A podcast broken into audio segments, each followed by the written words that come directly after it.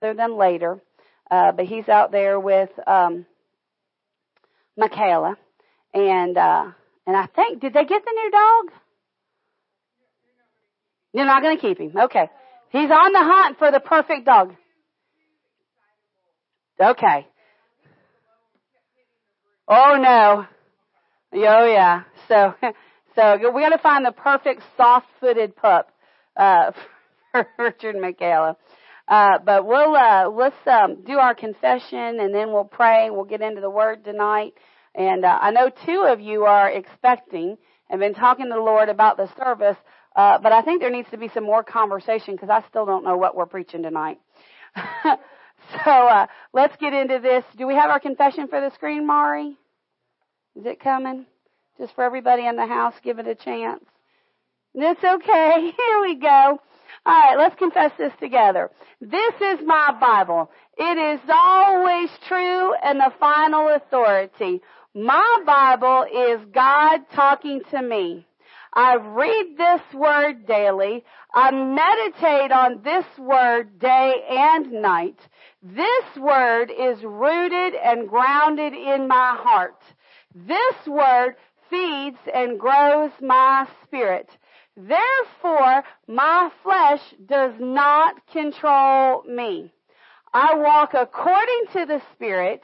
I am a child of God. I have the mind of Christ. God's thoughts are my thoughts. God's words are my words. God's actions are my actions. I am a doer of the word. Glory to God. It's so important that we be doers and not hearers only. How much, you know, uh, James, which was actually the brother of Jesus, actually said uh, that when we are hearers only, we deceive ourselves. And we don't want to be deceived, so we want to be sure to be doers of the word. Doers of the word. So uh, let's pray, and then we'll get into the word. And if it's all right with you, we're just going to let the Holy Spirit lead. Glory to God. And even if it's not okay with you, we're just going to let the Holy Spirit lead because I don't know any other way to do it. So, Father, we come to you in the mighty name of Jesus. Father, oh, it's such an honor and a privilege to be in your presence. Father, we come before you with thanksgiving. We're so thankful Oh, for your creative power. We're so thankful for your provision. We're thankful that you're our buckler and our shield and our strong tower. Oh, Lord, we're so thankful that you hold us right in the palm of your hands. And Father, we give you glory and honor. For you are, oh, Lord Jesus. Oh, the Lord God Almighty who was, who is, and who is to come. And Father, we just give you glory and honor and praise. Now, Father, as we approach your word tonight, Father, not by my plan, not by my ideas, not by the suggestions of the people, but by your hand. Father, you know, you search, your spirit searches the hearts of every man and woman. And Father, you know the need. You know what they need to hear. You know what they need. And so, Father, we just ask that you think through my mind and speak through my lips the very oracles of God. Use my tongue as that of the pen of the ready writer to reveal the, to reveal the oracles of God. And Father, lead us, guide us, direct us. While some things may be familiar to us, some things may not be. But Father, your word is ever new and everlasting. It's the living word and it brings newness of life to us every time we read it. And so, Father, as we approach your word today humbly and with great fear, honor, and reverence of the Father God Almighty, we ask that the Holy Spirit within leads, guides, and directs. And Father, we ask that you give every person an ear to hear and an eye to see and a heart to receive upon the good ground of their spirit. And Father, we thank you, we glorify you, we magnify you, and we give you all the praise and all the honor in Jesus' mighty name. Amen and amen. Now, glory to God. Uh, just some kind of just dropped right, and I just, the Lord just kind of dropped it. Uh, you know, I've had several people tell me, they go, oh, you pack so much good in the Word, but you go too fast. You go so fast, I can't catch it. Well, let me tell you, I'm not preaching to your head. Let me help you with this. I'm not preaching to your head. I'm preaching to your spirit. We're preaching to your spirit. And your, your head may have a speed limiter, a, a governor. Your head may have a governor on it to where it can only catch and receive so much but your spirit is alive unto God, and your spirit can catch things that you don't even realize you're catching. So one way to catch with your spirit is to um, is to be interactive in the service, not disrespectful, not disreverent, not taken over, but as you know, you there may be something powerfully said that you recognize. Well, that was God, but I surely didn't understand it. I'm not even sure that I caught it. Uh, that's okay. Just say amen. Just say, uh, I receive it. Uh, Father, that's for me. What, just say, say something out of your mouth because faith speaks. Do you hear me? Say something out of your mouth. Why? Because faith speaks. We receive by speaking. You receive the things of God by speaking. Somebody needs to write that down. You receive the things of God by speaking. By speaking. Now I've been walking this walk for uh with God. I mean I've been with I I knew God when I was a small child, but I didn't know what I had. I was in an I was in a denominational church and they taught uh, the way Pastor Tommy used to say it is they used to teach the ABCs of faith, your basics. But it wasn't until I got around the word of faith and charismatics and things like that that I began to get the D through Z of the, of the rest of the gospel of Christ. So as a small child, I received Jesus. And I had, and down on the inside, in what we refer to as our knower or our spirit, I knew that I knew that I was heaven bound. All the way up into my teenage years. But you know, there's something about getting in the teenage years that the devil gets a hold of the mind and brings rebellion again, uh, with most people. And uh, though I didn't have a desire to rebel against God, I didn't have enough word to understand what I had. And I didn't, and, and, and essentially what I knew was God was the Father, Jesus Christ was the Son, and He died on the cross for me, and I needed to receive Him as Savior to be saved. And that there was a Holy Ghost, and the Holy Ghost was the third part of the Godhead, but that was all we knew about the Holy Ghost. And how much you know? We need the Holy Ghost in this day, in this hour. In fact, we live in the dispensation of the Holy Ghost, but we weren't taught about the Holy Ghost. The other thing we weren't taught about was the devil. We were taught that, that Satan and the devil were one and the same, um, and that he was bad and to stay away from him. That's what we knew. He was bad and stay away from him. How do you stay away from him? We don't know, just do it. We don't know how to stay away from him, just stay away from him. Well, what's it, what, what's he look like? We don't know. well, I, I said, what does he look like? Well, you know, we had that image of, you know, Bugs Bunny and, and Sylvester and all them, you know, in the cartoons. They had the angel on the one shoulder and they had the little red dude with the horns and the pitchfork and the tail with the point on it. You know, that was the devil. And honestly, that's what I thought the devil was. I didn't understand who he was. Uh, until I, and, and, and because of that, Michael and I went off into the world for about 12 years. And it, and it was in the beginning, how much, you know, when you get away from God, it's a slow fade. You know, you kind of, you don't realize that you're moving away from God until you're away from God. And then you don't even realize you're away from God. All you know is things are happening, life's not functioning the way life should be functioning, and you're in a hot mess, and down on the inside, there's a pit on the inside, and you're just like, ah, something's missing.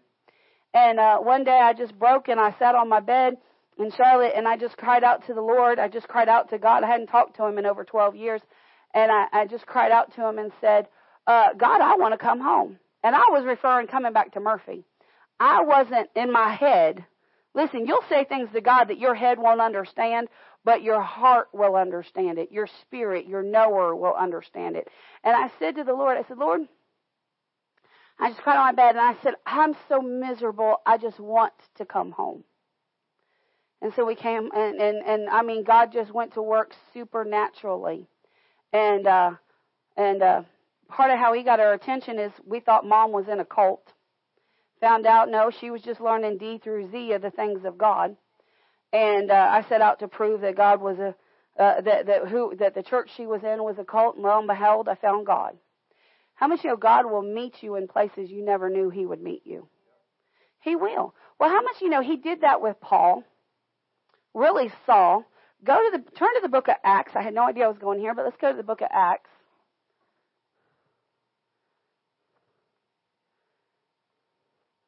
I gotta go this way to get to the book of Acts from where I was.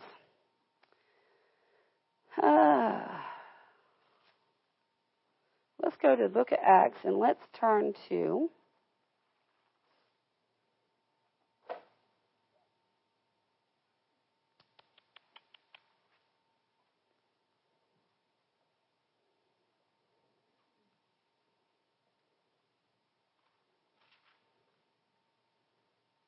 Let's go to Acts chapter 9. Acts chapter 9. Now, there was a man by the name of Saul. Uh, Acts chapter 9, verse 1, verse 1. And Saul, yet breathing out threatenings and slaughter against the disciples of the Lord, went into, went into the, onto the high priest. So Saul, we now, we know that Saul was a Pharisee of Pharisees. Uh, we know that he was uh, persecuting the church. We know that he was laying waste to the New Testament church, uh, and he was he was just creating all kinds of problems. Well, this is where the Lord gets a hold of of, of Saul. And it said, and so he went to the high priest. In other words, he went to the Jewish high priest. He was a Pharisee of Pharisees, and he was going to get letters under the law to give him permission to go persecute Christians. And, he, and it said, and he desired of and, and desired of him letters to Damascus to the synagogues, that uh, if he found any of this way, rather they were men or women. Notice he was going after the men and the women. Uh, he might bring them uh, bound to Jerusalem.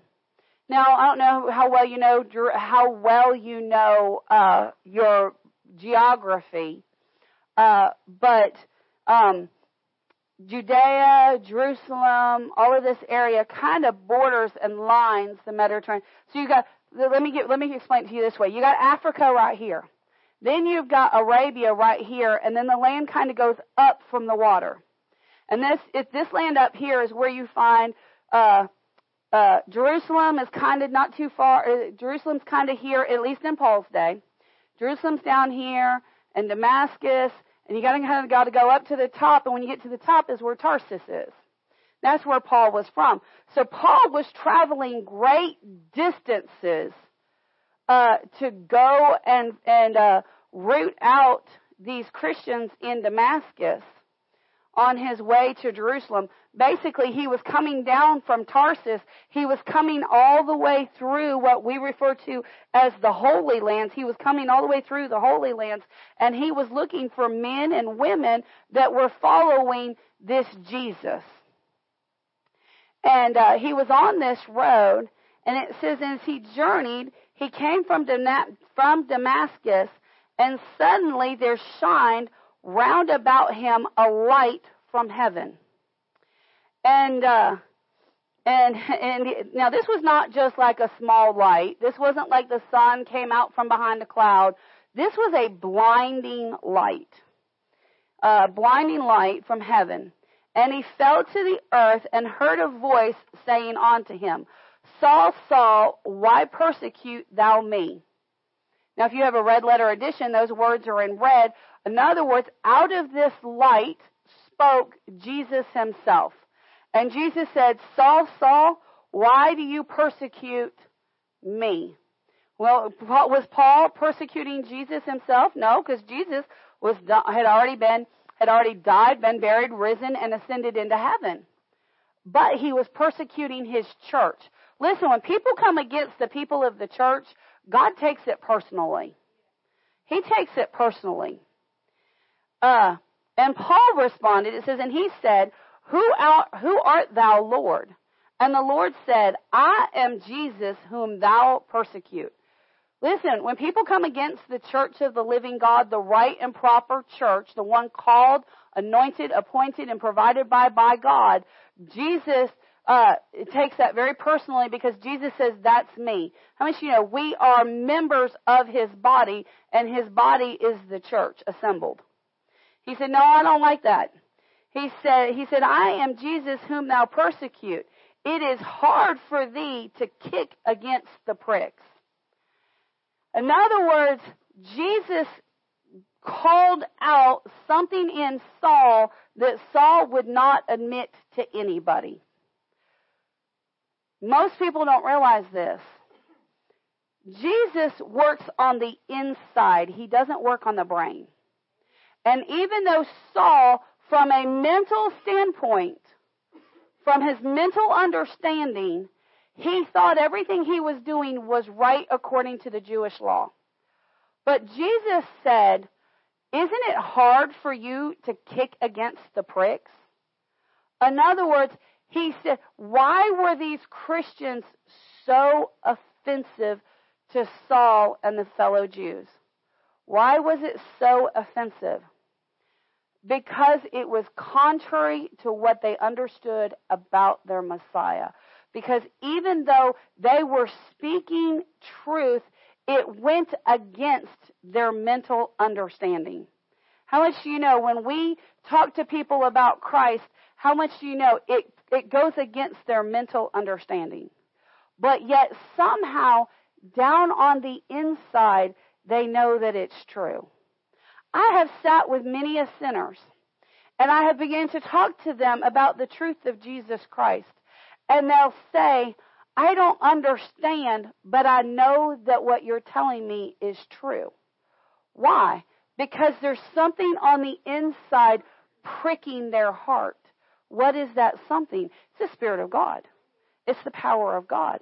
And so what Jesus was saying to Paul, to Saul, who who we later become to know as Paul, uh, he what what Jesus was saying is he was saying Paul he was saying Saul, do you not know in your heart that what you're doing is wrong?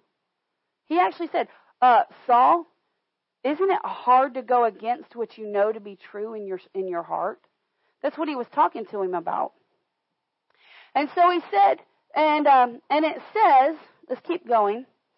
And he and he trembling, astonished, said, Lord, what wilt thou have me to do? And the Lord said to him, Arise and go into the city, and it shall be told there uh, what thou must do. And the men which journeyed with him stood speechless, hearing a voice, but seeing no man. So remember, Paul, Saul wasn't traveling on the road to Damascus by himself. He had a troop with him. Now they, uh, they heard, they saw the light and they heard, and they heard the voice, uh, or they heard the voice, but they saw no man. They, they didn't know who was talking to them. And then in verse 8 it says, And Saul arose from the earth. Remember, he was plastered. And when his eyes were opened, he saw no man. He was struck blind. Uh, but they led him by the hand and brought him into Damascus. And he was, uh, it says, and he was uh, there uh, or he was three days without sight and neither did eat nor drink. How much do you know? The Lord got his attention. He didn't eat, he didn't drink. All he did, he was blind, he couldn't see the things of the world. He went to where his men took him and he sat there for three days alone, just him and God. Just him and God. And now we get, when we read on in the book of Acts, we find out that the Lord sends Ananias and he lays hands on him and he's filled with the Holy Ghost. And it looks like from the book of Acts that, that Saul starts going by the name of Paul, which is his middle name, and he just starts just doing all of this great work in the name of Christ. But Acts gives us the highlights.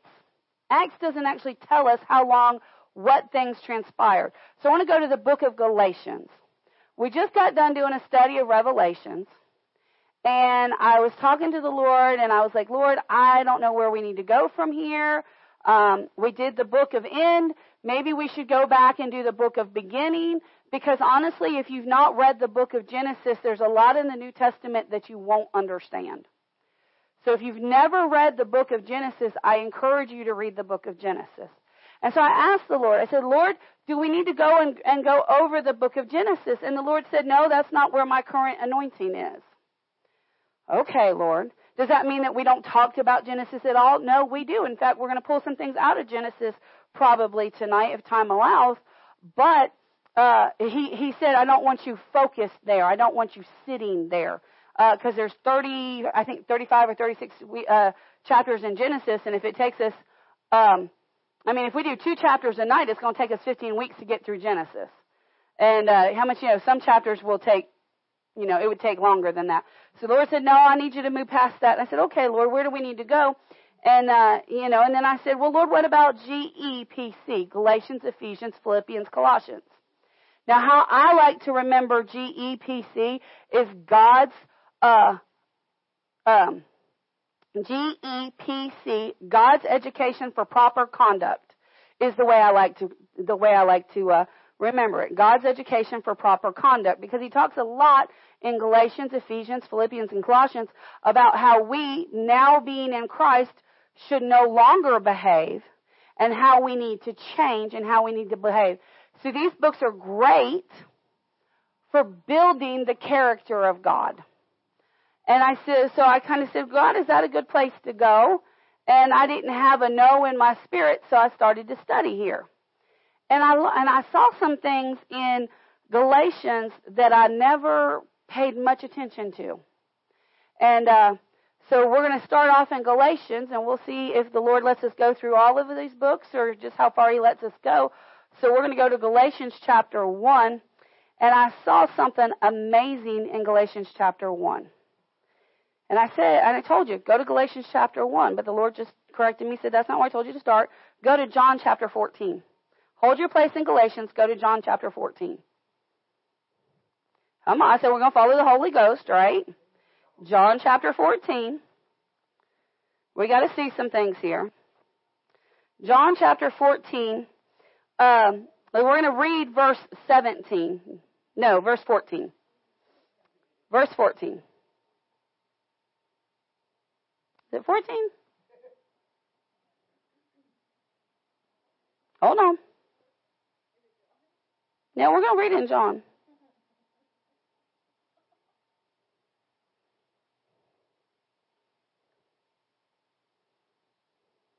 Yeah, I was right the first time. John 17. John 7, John 14 verse 17. John 14 verse 17. Even the spirit of truth. Even the spirit of truth. Uh, he was just talking about, Jesus said, I'm going to pray to the Father and he will give you another comforter.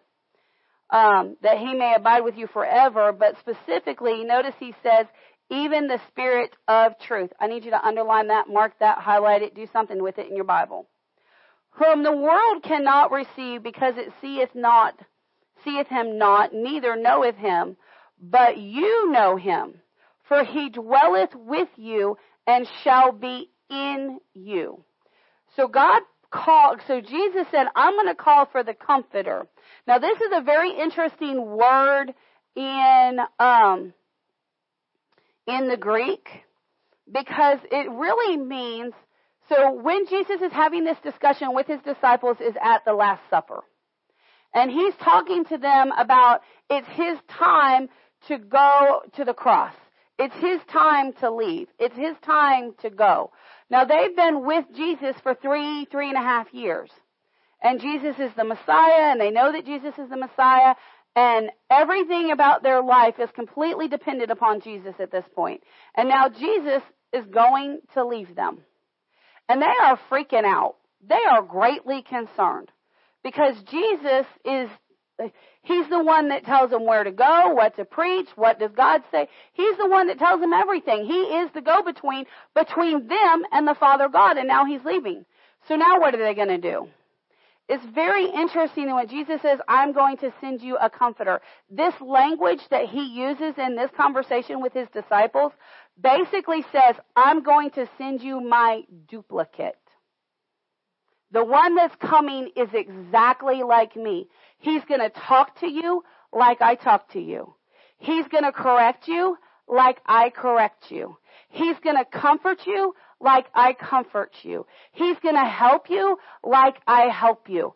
This is like, this is the language that he's saying the one that's coming is exactly like me. Well, isn't that really cool? How cool is that? The one that is exactly like Jesus, he said, he's not, not only is he going to walk with, see, Jesus was walking with them in the flesh. The one that's coming is exactly like Jesus, only the difference is, is he's going to dwell in you, is dwell with you and be on the inside of you. See, the Holy Ghost only says and does what Jesus says and does, and Jesus only says and does what the Father says and does. So the so in a sense, you can say the Father lives inside of me. Now, the reality is, is the Father God is in heaven, but because He is an ident, because the Holy Spirit is a duplicate of Jesus and Jesus is a duplicate of the Father, guess what? The Father's in you. Jesus is in you. The Spirit of truth is in you. Now that's very important. Now, I want you to jump over here to verse 26. I'm just going to show you a couple of things because this is when you get into when you see these truths and then you read in Galatians, you're going to be like, "Wait, what?" So in John uh, chapter 14, verse 26, Jesus continues this language and he says, "But the Comforter, which is the Holy Ghost. If you weren't sure who the Holy Ghost was earlier in the conversation, now you know. The Comforter is the Holy Ghost. Or the, or the Comforter, or the Holy Ghost is our Comforter. And, uh, he says, whom the Father will send in my name. How do you receive the Holy Spirit? In Jesus' name. You say, Father? It's so simple. You say, Father, just like I received the new birth, I received the baptism of the Holy Ghost. And then whoosh, the Holy Ghost comes in you and fills you from the edge of your toes all the way up to the ends of your hairs, out your fingertips. And I mean, you're full of the Holy Ghost. That's how, yes, you receive a measure of the Holy Ghost at the new birth. But that's not all the Holy Ghost you're ever going to receive. Remember when Jesus showed up after his resurrection, remember he met his disciples and he breathed on them and he said, receive ye the Holy Ghost. Many people use that scripture to teach that's all the Holy Ghost you're ever going to need. But if that was true, why did Jesus tell, tell those same apostles to go to Jerusalem and wait for the promise which was the Holy Ghost? If that was all the Holy Ghost there was ever, that they ever needed, why did Jesus tell them to go and wait for the Holy Ghost? Because there's a, another infilling of the Holy Ghost to be had. But, and what comes with that infilling? Oh, something miraculous comes with him. He said, verse 26, but the Comforter, which is the Holy Ghost, whom the Father will send in my name, I could get stuck there, but I'm not going to. And he shall, oh my goodness, underline it, box it, make it a big to do in your Bible. He shall do what? He shall teach you all things. The Holy Ghost will teach you all things. Why can the Holy Ghost teach you all things? Because He is the God of knowledge. God is the God of knowledge. Jesus is the God of knowledge. The Holy Ghost is the God of knowledge. They're one and the same, and He lives and dwells on the inside of you. There is nothing. You should never, a Christian should never let these words, I don't know, come out of their mouth. Never. If you have those words coming out of your mouth, it's because you're dependent on this thing up here and not this person down here. Did you hear me? If you're say, if you're a Christian, you're saying, well, I just don't know. That's because you're leaning on your own understanding. You're leaning on the power of your brain and you're not leaning on the one who's inside that has all knowledge. Because he'll tell you how to do absolutely everything. The Holy Ghost will make you a genius. He will make you a genius if you will lean on him. He said he will teach you all things and bring all things to your remembrance. There is no point in Christians getting, getting mental disorders where they can't remember anything. If that's happening to Christians, it's because of the fruit of their mouth. I'm not discounting medical conditions. We understand there's medical conditions out there. I understand that. But the Bible says that we live by the fruit of our mouth. It's, the Bible tells us that God creates the fruit of our lips and that we will eat thereof it.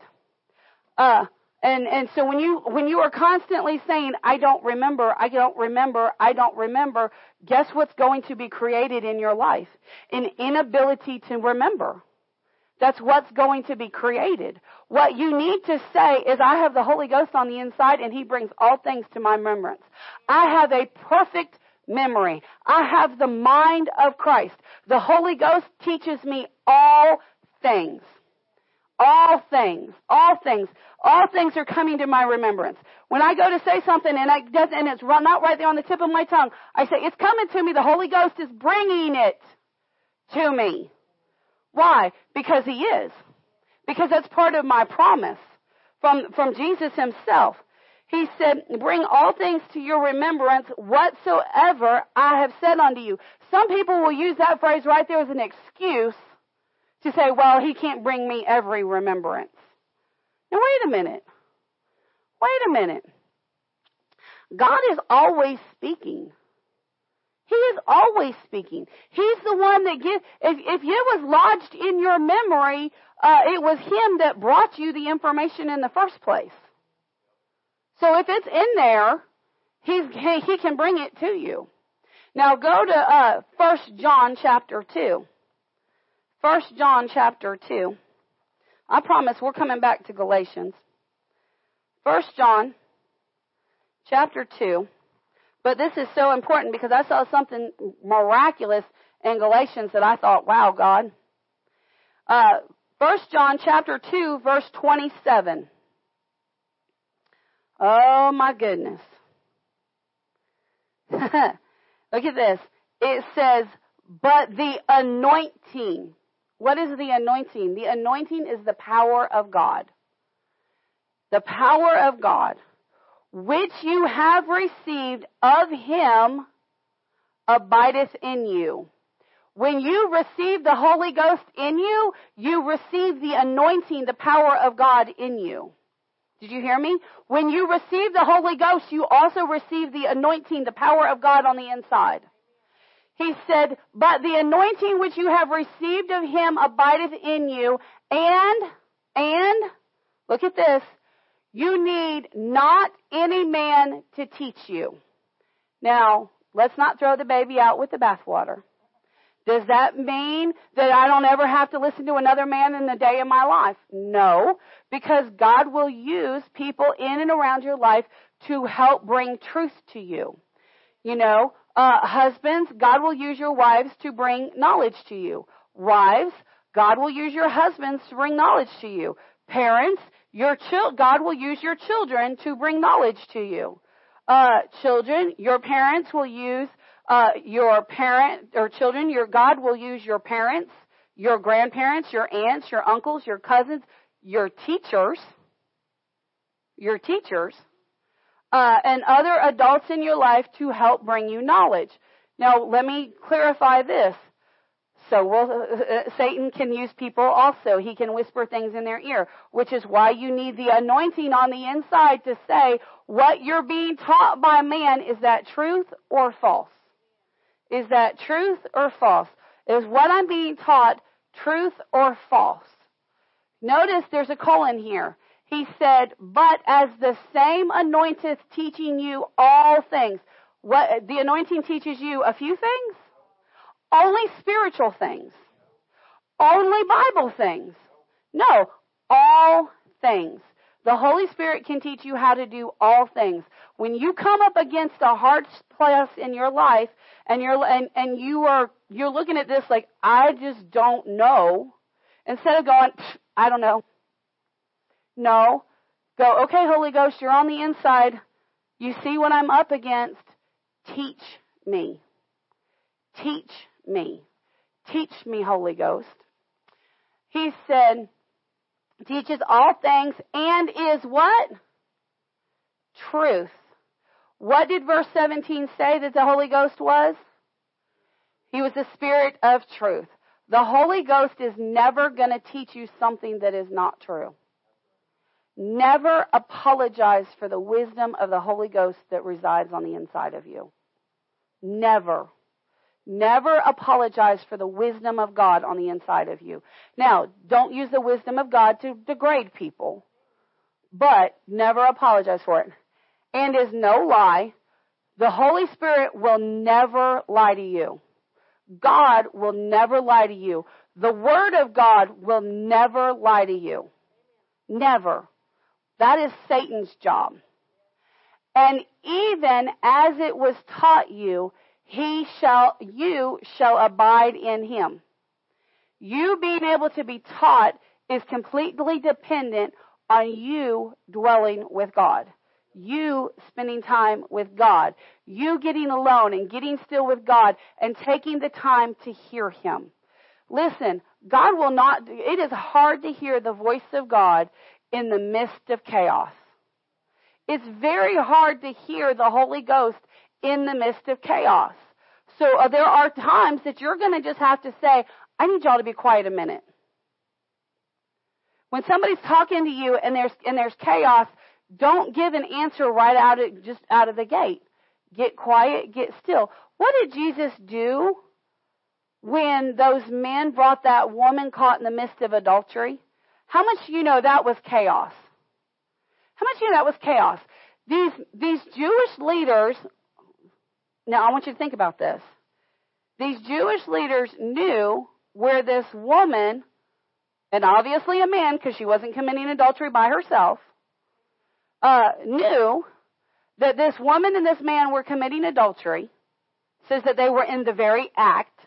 In other words, more than likely they were not clothed not clothed, uh, and and that they grabbed the woman. Did they grab the man? No, they didn't grab the man. How much, you know, the women in the community are going, what about the man? What about the man? How much, do you know, a sister stand up for each other, right? What about the man? How about you know, this is chaos. And the men are dragging her out. Who knows what they're holding on to? She's naked. Her arm, her hand, her hair, who knows? and she's putting up a fight and they bring her out in a public street in front of a 30 year old, 30 to 33 year old, I'm not sure the age of Jesus at the time, but let's just be blunt and frank, a 30 year old man who was still a virgin. Now let me tell you something. Jesus was all man. He didn't have some special anointing that he was able to look at naked women and go, yeah, that doesn't interest me. no, he was tempted the same as all of us. So they throw down, throw down this naked woman. Why did they not grab the man? How much you know that would not have been a temptation to Jesus? Last time I checked, uh, our uh, men are not like, you know, you grab a naked man and you throw him out in front of a, bunch, a crowd of men. The men go, "Whoo, that looks really." I don't think that normally happens. Not normally. Today's society is a little questionable, but not normally. It was to tempt Jesus, and it was utter chaos. What did Jesus do in the utter chaos? He knelt down. He didn't say a word. Now they're all getting quiet because now they're all wondering, what is he doing? He's doing something to quiet the atmosphere. And he gets down and he starts to write in the sand. I heard one per, one pastor say, I believe he was playing tic tac toe with Jesus. Drew a tic tac toe mark and went, oh, and said, okay, Jesus, it's your turn. And then did an X, and then he did his thing. I heard another one say he sat down and he started to do pictures of animals with his finger, designing more animals to create. I don't know, maybe he was creating a platypus or something. Who knows? Another one suggested that he was doing like geometric shapes. Somebody suggested that he wrote their sins down in the sand. Let me ask you a question. Does the Bible say what he wrote? Then does it matter? Doesn't matter. What what I believe he was doing is he was doing he was he was doing an act to get them quiet. I believe he was quieting the chaos so he could hear from the Father God how to respond. And he got up after doodling in the sand, whatever it was, and he got up and he said to the men, He who is without sin cast the first stone. Because they had every legal right to, to stone her. They had every legal right. So how do you get out of this mess? The father knows. And the father says, ask him this, Jesus. Okay, you want to stone her? Go ahead. But, it, but uh, it needs to be the one that has no sin. And guess what? They all turned around and they all left. Why? Because they all had sin. How much do you know the spirit that was upon Jesus that lives in us is a genius and knows how to respond to every situation. Now let's go to Galatians. Now that we see, now that we see that the Holy Spirit teacheth a man, we've seen this in two scriptures now. The Bible tells us, let every word be established by two or three witnesses.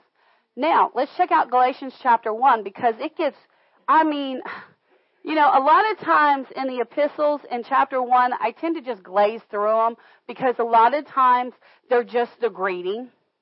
A lot of times I just, I'm like, okay, he's greeting the people, get to the good stuff. But in Galatians chapter 1 verse 1 is some really good stuff. He said, Paul, an apostle. He tells us, Paul tells us exactly what ministry office he fills. He fills the office of apostle. But then check this out. He said, not of men. He said, I'm not an apostle because man made me an apostle. Neither, he said, not of men, neither by man. He said, it wasn't the educate, look at this. He said, not of men. In other words, men did not educate me and teach me how to be an apostle. Then he said, not by man. In other words, it wasn't a man that put me in this office. It wasn't a man that put me in this office, but by Jesus Christ and the and the and of um and God the Father who raised him from the dead. Right out of the gate, right out of the gate. Now now think about this. Paul was a Pharisee of Pharisees. He had been to Jewish school. And he said to those in Galatia, he said, my education doesn't come from man. Now, wait a minute, Paul, but you were a Pharisee of Pharisees who went to Jewish school. Why? Because the Jewish school taught them what man's, what, they, they taught them, he, they taught the, the Pharisees from man's perspective, not God's perspective. Well, are you sure about that? Yeah, let's read on. I'm going to show it to you. He, but he comes right out of the gate. Paul comes right out of the gate in the letter, and he said, I'm not coming to you in the education of a man. He says, and all the brethren which are with me unto the churches of Galatia. So he had several people that were traveling with him, and he writes this letter to Galatia. He said, Grace be to you and peace from God the Father and from our Lord Jesus Christ. So he greets them in the name of the Father. He greets them in the name of Jesus. Now, well, that takes some, that takes some gumption there. Paul, you're talking, you're talking on behalf of God. Well, yeah. Why? Because he's got the Holy Ghost that lives on the inside. He's got the Holy Ghost. He can speak for him. That's the job of the Christian in the earth today is to speak for the li- speak for the living God. Look at this, verse four. He said, "Who gave himself uh, for our sins, that he might deliver us from this present evil world, according to the will of God our Father. Now check that out. You need to underline will of God. So many people say, well, you just don't know what the will of God is. Well, this verse right here tells us part of his will. This verse right here tells us that uh, Jesus gave himself for our sins that we might, that he, that he through the work of the cross might deliver us from this present evil world. From the present evil world. What's, what is evil about the world? Sin. Jesus came to deliver us from sin. But notice he said um, that he might. He might. The work that he did to deliver us was a complete work. But it's up to us to choose to take part in that work. And Paul was letting, uh, letting them know this is your choice to take part. He said, To him be glory forever and ever. Amen. This was his greeting. This was his opening. But in the greeting, he tells us part of God's will, and he tells us that he was not taught by man. Isn't that interesting? But by God. Then he says in verse 6, he said, I marvel. and I'm right here with Paul. I do the same thing. I look at people who have been in the church I look at people who've received the baptism of the Holy Ghost. I look at people who've been set free from their sins. They're living clean. They're living right. They've got the blessings of God flowing. They've got the gifts of the Holy Ghost moving. And before you know it, they're right back in the same stuff that they came out of. I marvel with Paul. I marvel with Paul. He said, I marvel that you are so soon removed from him. Look at this from him that called you into the grace of Christ onto another gospel. He said, you, God, he said, he said, the Father God called you. Each and every person that comes into the kingdom of God, there's a calling on the inside. There's a draw on the inside. There's a draw of every person ever born on this planet. But these were the people that responded to the call. And he said, not only were you called, but you responded and you're so easily removed. Listen, being removed from, from the grace of Christ is a choice on your part. And this was a, this is not just a problem we see today, but this was a problem in Paul's day. This was a problem in Jesus' day. Remember, Jesus' disciples were one sermon away from leaving him. Remember? And I say that because remember, he preached a sermon about drink my blood and eat my flesh and they all left him? except for the 12, and he looked at the 12 and said, uh, you going to leave too? And the 12 said, well, we're kind of considering it, but uh, where are we going to go? I mean, they were at least honest. They were at least honest. They were like, mm, where are we going to go? Uh, uh, they couldn't have given him that answer if they hadn't considered it. Where are we going to go? Oh my goodness. And then, and then he gives, and then there's this colon, and this colon explains why they're so easy removed, why they're so easily removed. He said, which is not another.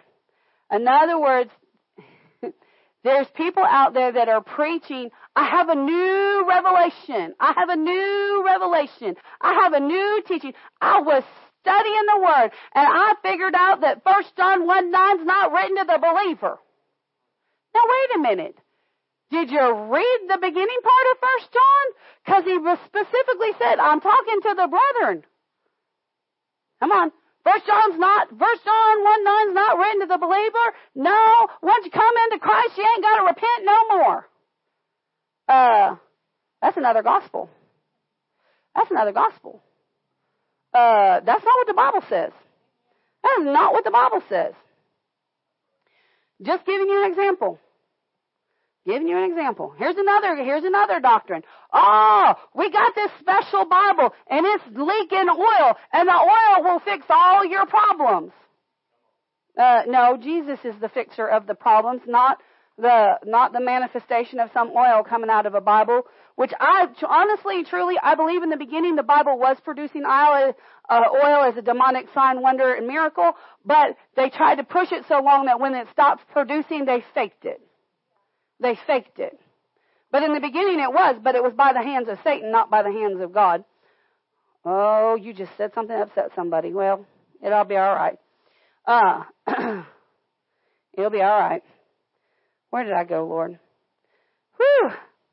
Which is not another. In other words, Paul said there's no other gospel. There's only the gospel of Jesus Christ, the one who died on the cross for our sins. There's only one. The only gospel is the gospel that Jesus himself preached. He said, But there be some that trouble you and would pervert the gospel of Christ. In other words, he said, There's some people out there, rather they're the religious people, rather they're the Pharisees, rather they're pastors, whoever they are, there's people out there that want to pervert and twist the gospel. This is a major problem in the church today. The church today is following a, man, a large percentage, not everybody, but a large percentage of the church world is following a man-made Jesus. A man-made Jesus. Many of them are. They want the Jesus that, that never, that says love, in acceptance. Doesn't matter how you live. It doesn't matter what you do. Nothing you do offends God. And every person on the planet makes heaven. It's not what the Bible says. It's not what the Bible says. I'm not, I'm, I don't choose who does go and who doesn't go. Uh, that's their own individual choice and God is the judge, not us. He said, but there's people that would pervert the gospel of Christ. But, uh, but though we, he said, but though we, in other words, if it, he said, if one of us disciples, Paul said, if one of us disciples, if one of us apostles, if one of us, he said, or an angel from heaven. Now we see that, and I, and I've read that a bunch of times, and I've never thought twice about it. An angel from heaven, but um, angels can't preach the gospel. Angels can't preach the gospel spiritual angels, spiritual beings that are servants to the to the heirs of salvation, spiritual beings, they cannot they are incapable of preaching the gospel. All they can do is say what God give with the message that God gives them to give. And they only respond to scripture. But we learn through our study in um, Revelation that an angel can, the word angel literally means messenger and sometimes means pastor. Sometimes means pastor. And so when I went and I looked this up, it's the same Greek word that we see everywhere. Um, it, the word angel. Now that's actually the Greek word is angel, and it translates to uh, messenger. Uh, but it actually there's a little notation that says uh, in, in certain situations, specifically a pastor. So look at this. He said, but though we, in other words, a traveling minister or a pastor from heaven, a God, a pastor or comes to you, comes to you and preaches any other gospel unto you, then they which uh, we have preached unto you, let him be accursed. That word accursed, that word accursed actually means uh, to be um, separated, to be brought down. Uh, it means to, uh, he said, it means to um, send them away isolated. It means to separate. He said, let them be separated, let them be ignored. That's the word I was listening for, looking for. Let them be ignored. He said, verse 9, um, as we said before, so say I now again. How much you know in his prior letters he talked about not listening to these people? He said, I say it again. If any man preach, he makes it very clear. If any, if any, that word man is italicized. He said, if any preach any other gospel um, unto you um, than that that you have received, because they've received the gospel of Christ, let him be accursed. Let him be separated. Let him be isolated. Let him be ignored. In other words, don't listen to him. Okay. All right, Paul, you're giving us some good information right here in Galatians chapter 1. He said, um, now verse 10 is really cool. He said, for do I now uh, persuade man or man or God? He said, he asked, he said, Paul said, am I trying to persuade man or am I trying to persuade, persuade God? He said, or do I speak to please men? Now listen, when you step into serving God, this is a situation that you're going to have to face. You're going to have to face, am I all about, because many people, many, many, many people are consumed with pleasing the men and women around them, pleasing their parents, pleasing their children, pleasing their boss, pleasing their friends. And Paul said, and, and this is what Paul said. He said, um, he said, listen, am I here to persuade men or to persuade God? Many people are trying to persuade God. Listen, many people are trying to persuade God. Have you ever heard people, somebody say, oh, oh, me and God, we've got a deal. They're trying to persuade God. These preachers in the pulpit saying, you can live however you want and you still make heaven ever because God's a good God and He ain't gonna let anybody go to hell. Um, they're trying to persuade God. They're trying to persuade God. Paul said, no, no, no. He said, or do I seek to please men? and then Paul answers the question. He answers his own questions. He said, for if I yet pleased men, I should not be a servant of Christ. If your number one concern is the people around you, what will the people think? What will, how will the people take it? How will the people respond? Well, I don't want to disappoint this person. I don't want to disappoint that person. I don't want to influence this person wrongly. I don't want this person to be upset with me. I don't want, uh, I've, I've got to, I got to make sure that this person thinks good of me. If that's your concern, you can't serve Christ. That's what Paul said. That's what Paul said. That's even what Jesus said in other contexts. He said, oh, he said this, verse 11. He said, but I cert- he said, but I certify you, brethren, that the gospel which was preached unto me is not after man. He said, he, Paul said, uh, the gospel that I heard was not concerned about man's opinion. The gospel that I, that I received was not God's opinion. What gospel did he receive? How much you know Jesus spoke to him personally? Jesus preached himself to Paul personally. And he said, the gospel that I received is not of man. The gospel that we receive in our heart is not of man. Look at verse 12. Again, he makes this point. For the second time, he makes this point. He said, For I neither received it of man. He said, I didn't receive the gospel from man. Neither was I taught it but by revelation of Jesus Christ. We stand, two thirds of our New Testament, close to two thirds of our New Testament is written by Paul. And Paul said, I was not taught these things by man, but I received it by revelation of Jesus Christ. Now, Pastor Mike and I have not been to Bible school.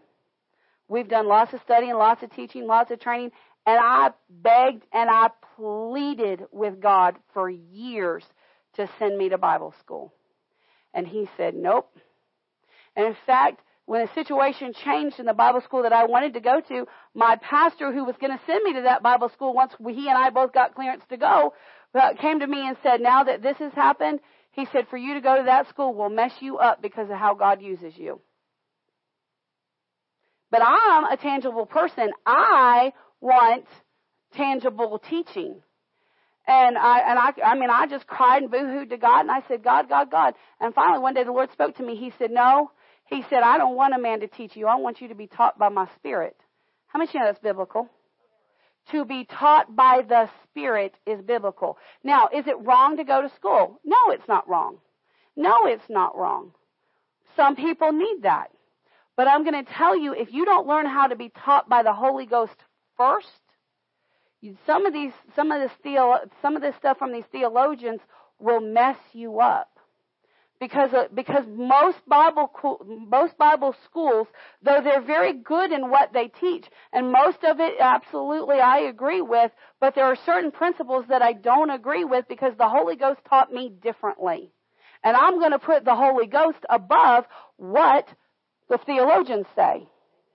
I'm going to put what the Holy Spirit says because He is the Spirit of truth above what the theologians say. So I had, so God said, now I'm going to teach you by my Spirit. And I see things in the Word that a lot, I mean, I stand around, I, I stand around some ministers that have degrees in theology, that have doctorates in theology. I mean, they know theology better than I do. By far they know it. They know the history of the Bible way, way more than I do, but I can look at them and go, now that's not agreement with the Word. Why? Because my spirit has taught me differently. He said this. He said, neither did I receive it of man, neither was I taught it but by the revelation of Jesus Christ. As you study the Word, you need to say, when every time I pick up my Bible, every single time I pick up my Word, I say, okay, God, teach me. Why? Because the teacher is on the inside. Every time I pick up a teaching book, I say, Father, teach me. And He teaches me. Now I've picked up, I've gotten to where I can eat the hay and spit out the sticks. And now I can go back and I can read some teachings that are good teachings, but have a lot of man's opinions in them. And I can go, that's of man, this is of God. That's of man, this is of God. And I can pick the hay and spit out the sticks. But that takes time. That takes time. And Paul said this. Paul said, no, he said, I didn't receive it of man. Neither was I taught it, but by revelation. What is revelation? Revelation is when you get the word down in your spirit. How do you get your word in your spirit? Meditating on it, reading it, speaking it, talking it over with God, talking to God repeatedly. Just putting the word before God and saying, okay, God, this is what the scripture says and this is what I get, but what about this? And, and I'll begin to ask and question God about it. And I'm talking it over with Him. And as I talk it over with Him, He begins to reveal things to me. Now I'm using my brain to talk it over, but my spirit is bringing up the subject matter.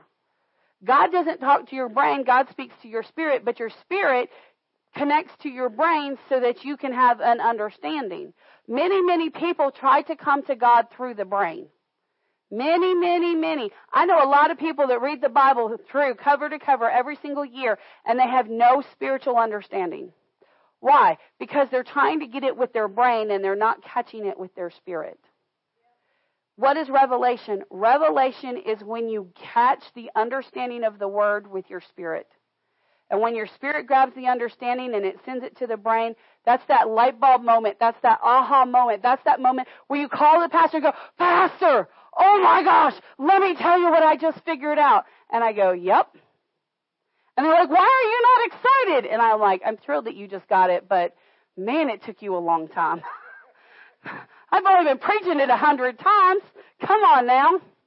No, because when revelation hits, it makes it. When revelation, listen, when revelation hits, and I understand this because I mean, revelation will hit my spirit, and I'll go run into mom, or I'll go run into Mike, or who's ever nearby, and I'm like, let me tell you, let me tell you, let me tell you what I see, and I explain it to them, and they look at me like a cow at a new gate. And I'm like, you are not getting this. And I go, okay, let me explain it this way. Da-da-da-da-da. And they just look at me like a cow at a new gate. And I'm like, okay, let me try this. We did it. And they look at me like a cow at a new gate. And that, and now, because I've said it three times, my husband, I can tell his face is getting glazed and his jaw is tightening because he's like, do we have to beat this dead horse? And I'm like, okay, Jesus, just give it to him. I'll just keep it between me. It's all good. like, so I understand when you get that revelation, you want to share it and you want somebody to get it, but they don't always get it, but okay. But that's what revelation is, is when there's that excitement. That's when you know revelation is hit. And he said on the, but this is amazing. Well, how did, how did Paul learn everything that he learned? Paul did not come off the road of Damascus and go immediately to preaching. This is such a problem in the church. Somebody gets born again. Somebody's on fire for God. And everybody has one sermon. Their sermon is their testimony. Everybody has at least one sermon. And man, they can preach their testimony, and I mean, they can say it with excitement, and they get, woo, and you're like, ah, they're amazing pastors. No, they got one good sermon. they got one good sermon. And they go, oh my God, that was amazing. You're, you're called to be a preacher. Get up there. And they throw him in the pulpit and they expect him to preach that way every week. Well, they can't because they only have one or two good sermons. They only have one good revelation, the revelation of Jesus Christ.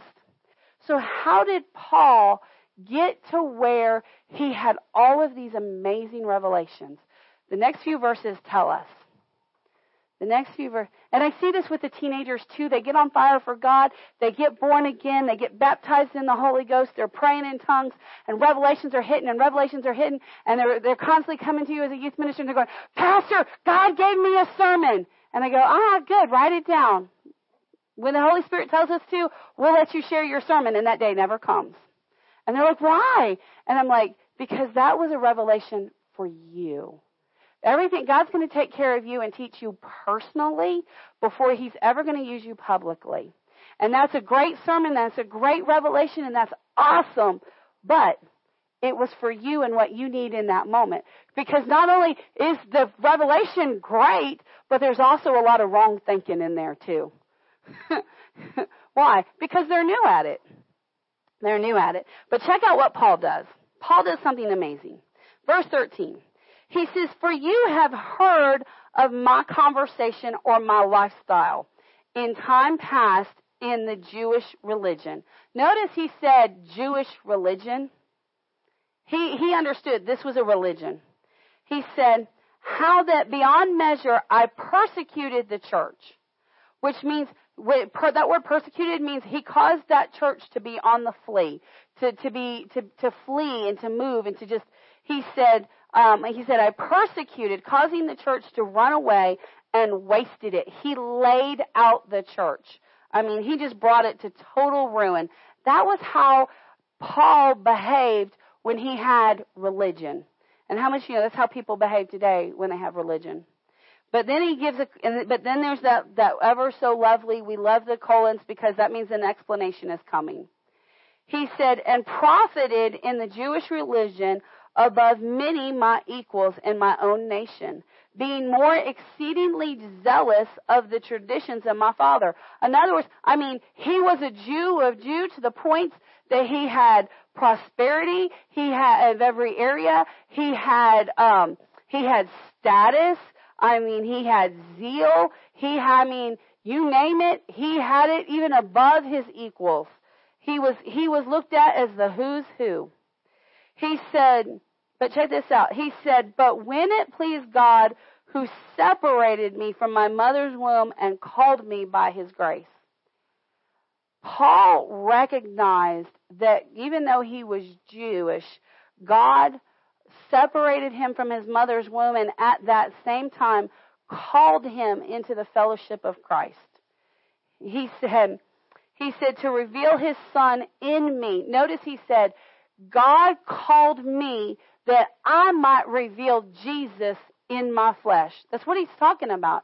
He said, he said, he called me to reveal his son in me. In other words, when you look at Paul, you should see Jesus.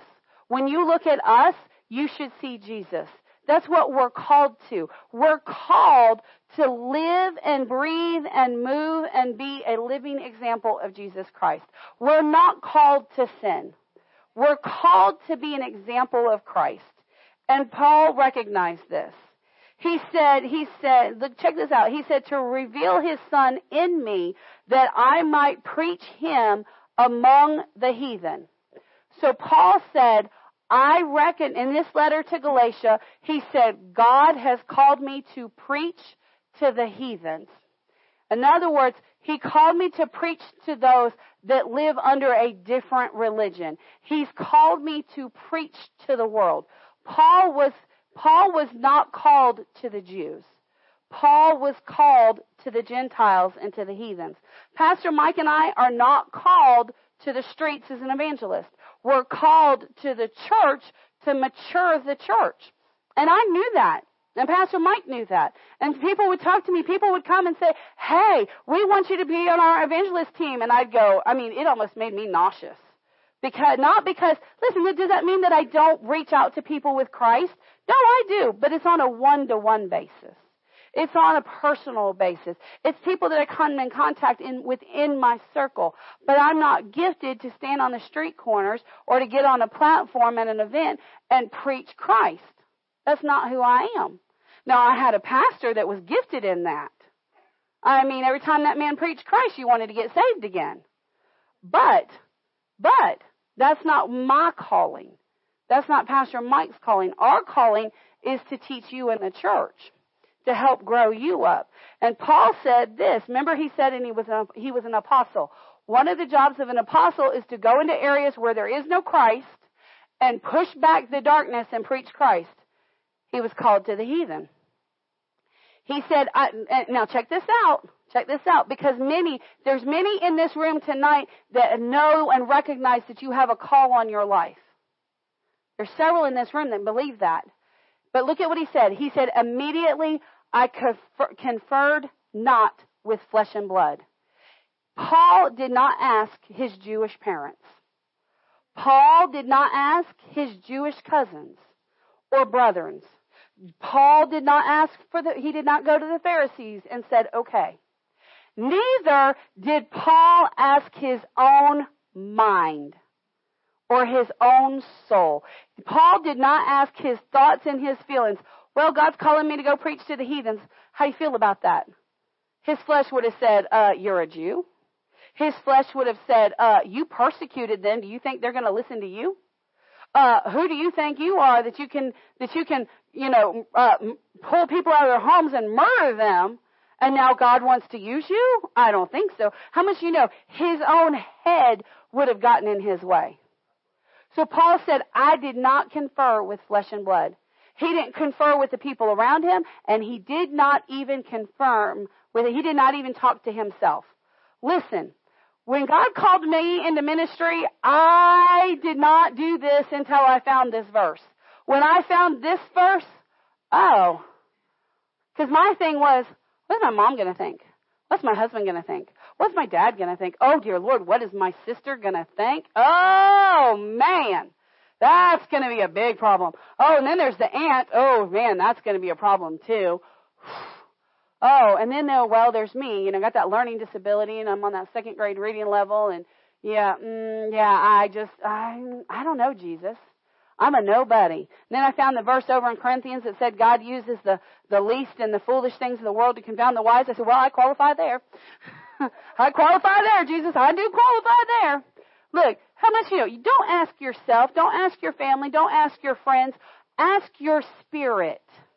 When God puts something in your heart, even if you're not called to ministry, if God puts it in your heart to be a doctor, then you have the ability to be a doctor. If God gives you the, if God puts it in your heart to be a civil servant, then be a civil servant. If God puts it in your heart to be a plumber, welder, whatever, go do that. What's in your heart? Don't ask the people around you. Do whatever God tells you to do. But check this out. He he said, I didn't confirm he said, I didn't confer with flesh and blood. Neither went I up to Jerusalem. He did not, he did not leave Damascus and went immediately to Jerusalem, which was the center of the New Testament church. He did not go run to the New Testament church. Now wait a minute. How, what, what did he do? Well, let's find out. He said, he said, neither went I, um, up to Jerusalem to them which were apostles before me. He didn't go, he didn't go to Peter, James, John, any of them. He didn't go to any of them. He didn't go to Mark. He didn't go to any of them.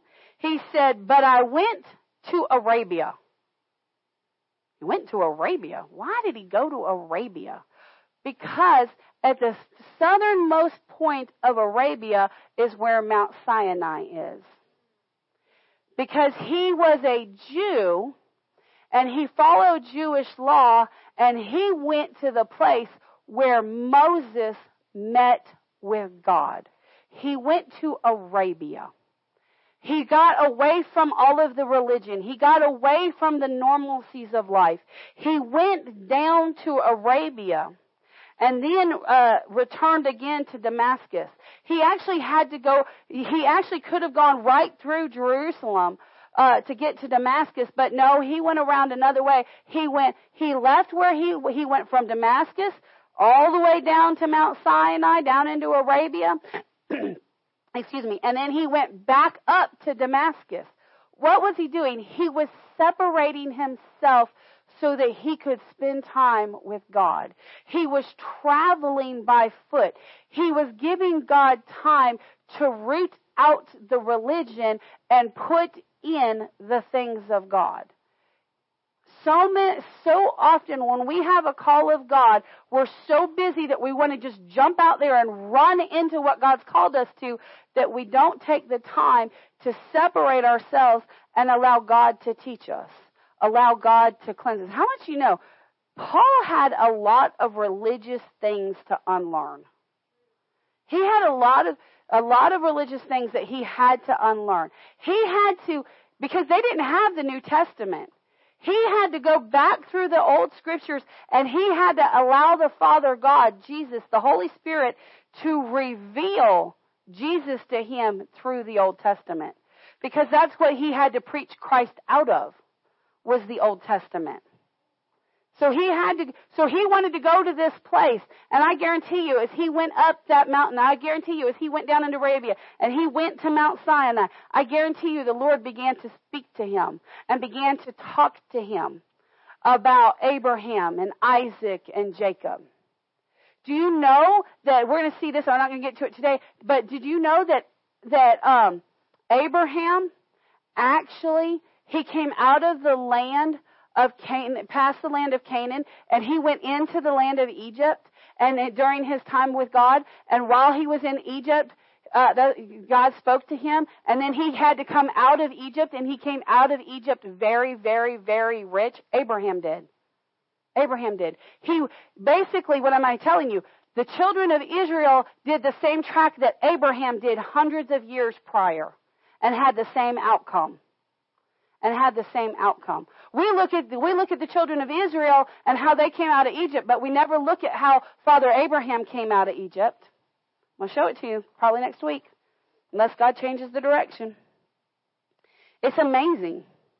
He said, then after three years, so he took, it took him three years to take this journey. Three years, it was just him and God. I tell I tell new to new new believers. I said, listen, you're going to go through a, a time of separation. You're going to go through a time of loneliness. You're going to go through a time when it's going to be just you and God. Don't despise it. Take it and learn from it. Guess what? Paul did the same thing for three years. Why? Because that lonely time is a time where you will get to spend with God and you'll be able to be intimate with God on a level like you've never been before. And you're going to need that because once you step into what God has called you to, whether it's ministry or full-time career or a mother or a father, whatever you're called to, once you step into the fullness of that calling, you're going to find it's very hard to get alone time with God. You're going to find it's very, very hard to get that, that three years where it's just you and God. Where it's just you and God. he said, and he said, then after three years, I went up to Jerusalem to see Peter and abode with him 15 days. So he's on this, he's on this journey for three years. He gets back home. At some point later, he goes back to Jerusalem and he sits with Peter. And, he begins to discuss things with Peter and talk with Peter about some things. it says, and now the things, oh, I'm sorry, verse 19.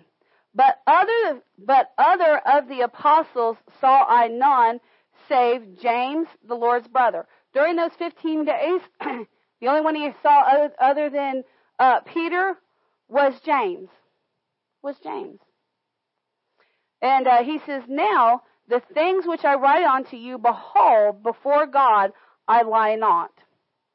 He said, Afterwards I came into the regions of uh, Syria and, and, and mm, Cilicia and was unknown by the face unto the churches of Judea which were in Christ.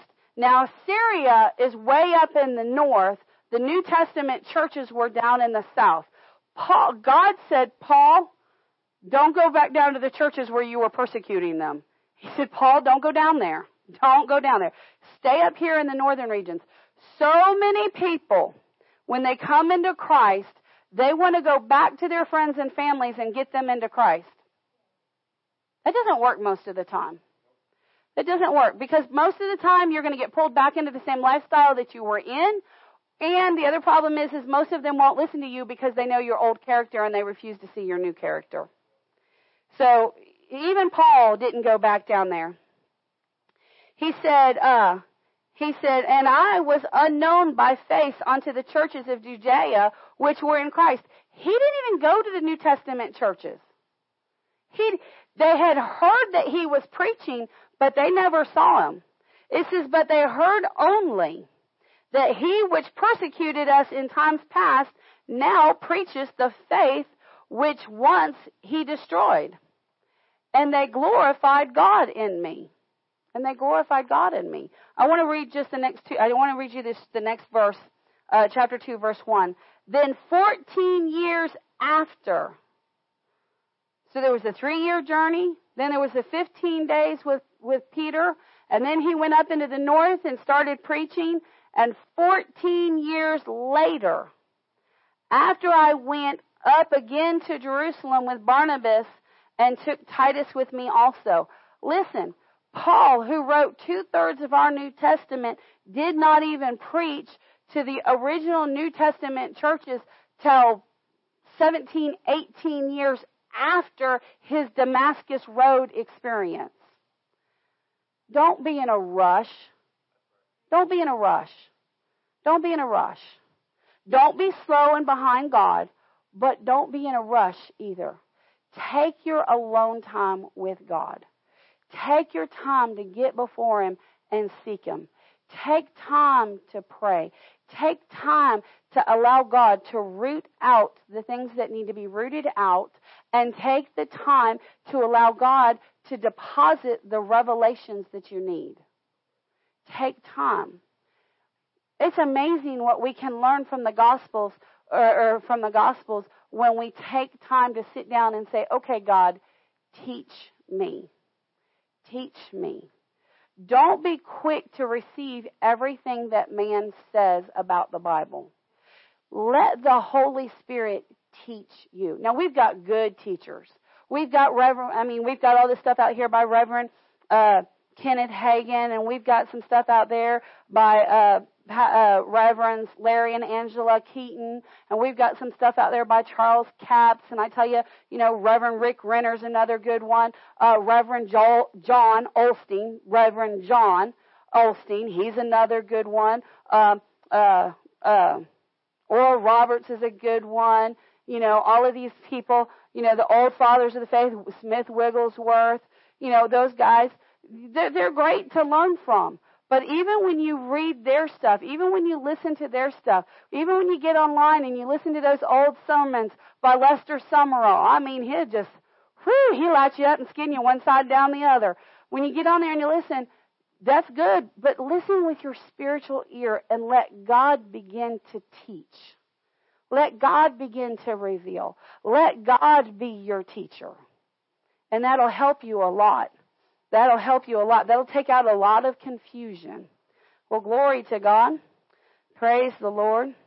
Uh, I don't know exactly how we're going to go at this from this point because uh, I started to look into chapter 2 and I realized, well, Lord, we can't really get too much farther into this until we look at circumcision and until we look at uh, being crucified and what that means and what that looks like. Uh, so um, we might be talking about that next week. God might take us in a totally different direction. I don't know. We're going to let the Father lead. We're going to let the Spirit lead. Uh, but listen, if you'll take time to let the Lord teach you, woo, it'll be amazing. Father, we come to you, Mr. Derek, if you'll come as you can. Uh, Father, we come to you in the mighty name of Jesus. Father, we thank you for your goodness. We thank you for your love. We thank you for your mercy. Father, we've learned that the Holy Spirit is our teacher and that He teaches all teaches us all things and He teaches us the truth. Yes, Lord, I'll say that. Thank you, Father. Real quick, I want to say this. God does not God is not opposed to learning from men, but take what you learn from men and let God sift out. Let God sift out what's man and what's God. Let him sift out what's man and what's God. Because because he's taught a lot of good people. He's taught a lot of people good things, but we got to make sure we sift it out. Father, we thank you for your goodness. We thank you for your kindness. Father, it's been such a joy and a pleasure to be with your people tonight. And Father, I've preached myself happy. And yes, Lord.